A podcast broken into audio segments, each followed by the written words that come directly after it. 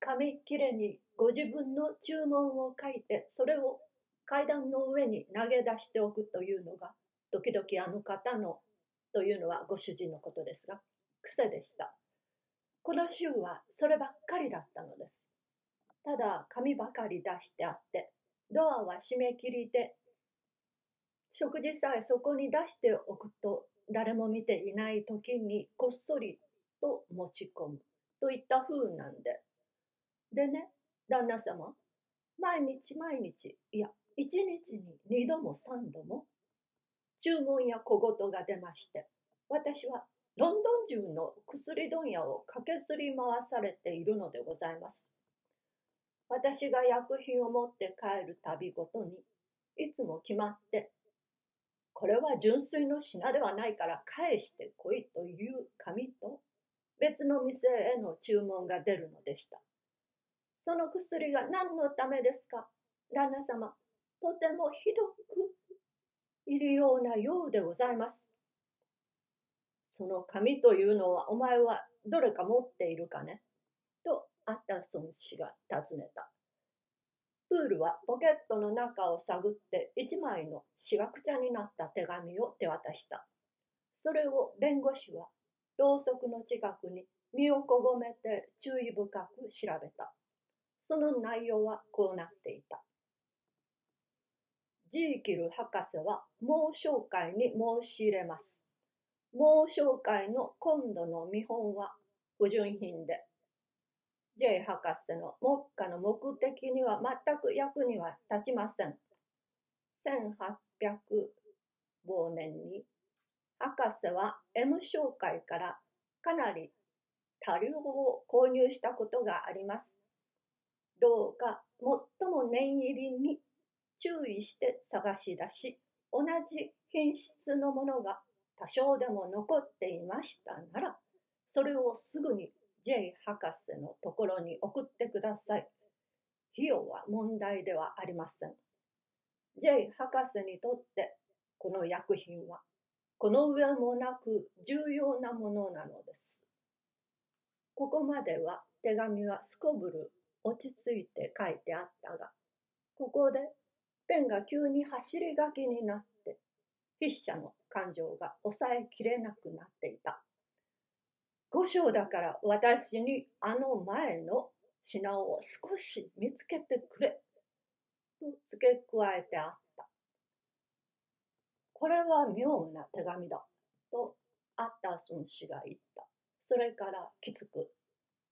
どうしてお前はこれを開けたのだね？と言った。猛商会の男が大変に腹を立てましてね、旦那様。それをまるで紙くずのように私に投げ返したのでございます。とプールが答えた。これは確かに博士の筆跡ではないか？と弁護士が言葉を続けた。私もそうらしいと思いました。召使いは少しむっつりしていった。それから声の調子を変えて、けれども筆跡なぞ何でしょう？と言った。私はあの人を見たんですもの。あの人を見たと、アッターソン氏は聞き返した。それで、それなんですよ、とプールが言った。それはこういうわけなのでございます。私は庭から階段行動へいきなり入ったことがありました。すると、あの人がその薬とかそれとも何かを探しにこっそり出てきていたらしいのです。と言いますのは、書斎のドアが開いていまして、あの人がその部屋のずっと向こうの隅で網かごの間をしきりに探していたからで、私が入ってまいりますと、顔を上げ、何か叫び声のような声を立てて、2階の書斎へ駆け込んでしまいました。私があの人を見たのは、ほんの1分間くらいのものでしたが、私はぞっとして髪の毛が頭に突っ立ちました。ねえ、旦那様、もしあれが私の主人でしたなら、なぜ顔に覆面なんぞをしていたのでしょう？もし私の主人でしたなら、なぜネズミのような叫び声などを立てて逃げていったのでしょう？私はあの方に随分長らくご奉公しております。それに、とその男はここで言葉を切って片手で顔をこすった。これは何もかも非常に妙なことばかりだ。とアッタソン氏が言った。しかしどうやら僕には分かりかけたような気がする。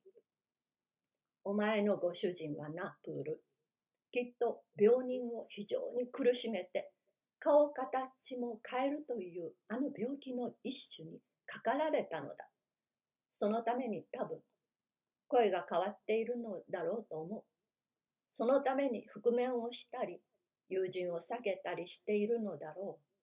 そのためにその薬をしきりに探して、その薬でかわいそうにあの男はどうにか回復しようという望みを持っているのだろう。どうかその望みが叶えばいいが。これが僕の解釈だ。随分痛ましいことだがな。ウール、考えてもゾッとするようなことだ。しかし、こう考えればはっきり分かって、自然だし、ちゃんと辻褄があって、いろんな途方もない恐れを抱くこともいらなくなるよ。旦那様と召使い頭は顔色をまだらな紫色に変えながら言った。